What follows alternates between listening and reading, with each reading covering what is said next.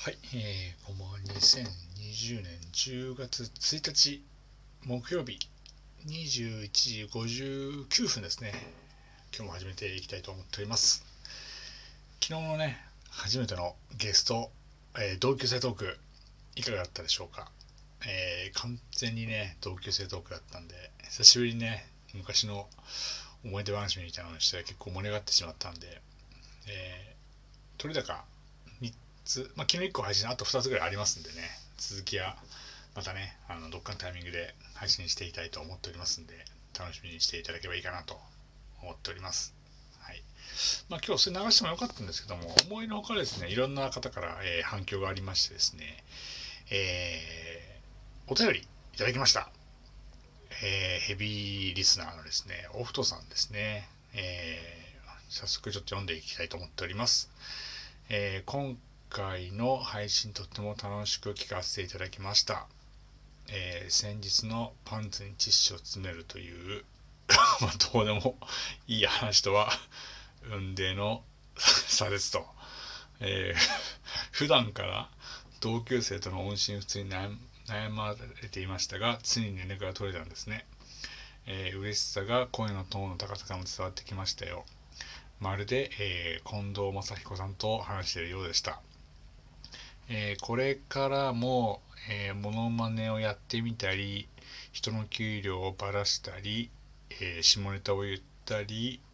えー後輩とのゲストを楽しみにぜひとも500配信目指して頑張ってください、えー PS 日本経済と、えー世界の平和についても配信を楽しみにしています。という形でですねオフトさんからねあの励ましのお便りいただいたんでねこれからもですねどんどんやっていこうかなと思っております。はい。では特にですねあの昨日の話自分で聞き返してもですねなかなか良かったなと思ってはいるんですけども。まあ大学時代の話はまたいつかどこかで、えー多分230回目ぐらいのねこのラジオの配信の中で出てくるんでしょうけども。意外とこう自分の知ってる人からしたらその大学時代の我々の出会いの話っていうのはあんまり知らなかったまあねあの結構レアな話かなとは思ってはいるんですけども一個ね忘れてましてですねあの F9 っていうのキーワードがそのうち出てくるんですけどもなんで F9 かって言われると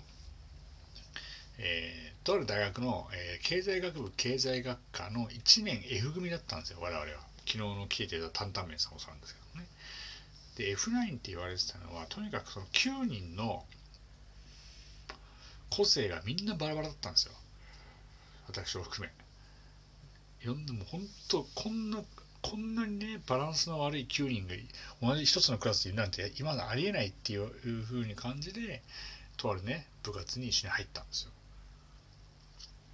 それが、F9 と言われるきっかけだったんですよね。だから F9 結局一人ね途中でやってしまったんで F8 で最後までフィニッシュしたんですけども。なかなかね個性豊かなメンバーだったんですけど1個忘れてましたね。F9 でね。あののノムっていう人がいたんですノム。野村監督と名前が同じでノム。彼はね F9 のメンバーだったんですけど彼の話をするの忘れてましたんでね。それはまた次回のね担々麺さんの話にしていければいいかなと思ってはいるんですけども。まあまあねいろいろその話はねあのすると長くなるんでやめますけど、でまあ今日はねあの木曜日という形でお酒もだいぶいい感じに入ってるんでまたね思い出話、えーついに、えーお待ちかねの暗黒時代の話をねしていこうかなと思ってますけども。どこまで行ったんですかね？卓球部の話までしたんですかね？卓球部の話までして。でそうウェイトリフティング同好会に入ったんですよ。高橋君っていうの紹介で。で同じ2人しか部員が2人しかなくてもう一人が、えープライベートでボクシングジムに通ってる岡村君っていうねあのめちゃくちゃイケメンだったんですけどね。めちゃくちゃ歌がうまくて。彼僕があの大学に行ったきっかけはその彼のおかげだってもあるんですけどそれはまたねいつかどっかのタイミングで話できればいいかなと思っているんですけども。でもそんな中ね暗い高校時代をねこう過ごしていたんですけどもですね、えーたまたま同じクラスでちょっと席が近かった島村君っていう男の子がいて、うん、彼はね軽音楽部だったのかな。なんかそんな部活だったんですけども。まあなんかあのとにかく1年生のこのクラスあれ活発な人が多くて本当にバリバリの大会系みたいな人が多くてハンドボール部サッカー部バスケ部みたいな。で結構視力張ってますよみたいな人が結構多くて。すげえこうねシャイボーイの僕からしたら居心地が悪いというねクラスだったんですけど。まあ何人かはねあの話が合う人もいて。そんな中で出会ったのは島村君っていう人がいて島村君に教えてもらったのはラジオ、うん、で彼はこうすごく音楽洋楽がすごい好きだったんですよね。いつもこうラジオの FM の JWAVE を聞いてるっていう話を聞かされて JWAVE ってすごくいいよって。聞いてみたんですけど JWAVE って。でやでやっぱねちょっとねあのなんていうのかなおしゃれすぎますよね。高校生高校1年生のいけてない高校1年生からしたら j w e なんてもう宝の花みたいな感じであまりにもねこうおしゃれすぎてそれでもね一生懸命こう今でもやってますけど日曜日のね午後1時から5時までやって TOKIO100 っていうね今一番東京で流行ってるベスト100からベスト1まで発表するってラジオ番組が今でもやってますけどクリス・ペッパーのね DJ で。それを聞いて絶対ね絶対ジャニーズとかそういう人たちは1位になれないんですよ。なんかしないですけど。あの HMV タワーレコード集計独自のラジオみたいな感じで。いまだにそうですよ JV ってね。なんかアイドルの人とかあんま流れてこないじゃないですか。洋楽だったりとかちょっとおしゃれ系のねあの曲がすごい流れてくるっていうラジオ曲なんですけども。それを聞かされて、まあ、ちょっと違うかなと思ったんですけどもラジオってすごく楽しいなと思ってそこからねまあいろいろ聞いていって最終的にまあ落ち着いたのはまあ東京 FM だったんですけどもでまあ東京 FM のねラジオを聞いて朝から晩までずっと聞いてましたね暇の時とかね。で通学,、えーと、通学の時とかは当時ねこう今では信じないかもしれないですけどなんかカセットテカセットテープってあったんですよカセットテープ。それに時間をセットして、えー、いろんなラジオを録音するっていうね。たまたま我が家にあ、えー、親父がねパチンコの景品館から買ってくれたあの CD コンボみたいのがあったんですよ景品でね。それがすごくめちゃめちゃ当時最先端の、えー、CD コンボで MD カセットテープ CD 全部聴けるしかも録音機能付きみたいな感じで結構高かったんじゃないかな。45万3万ぐらいしたのが多分なと思うんですけども。で昔は録音するためにはラジオの放送が始まったらそのタイミングからスタートして120分テープを回してこう終わりまで抑えないと録音ができなかったんですよ。でその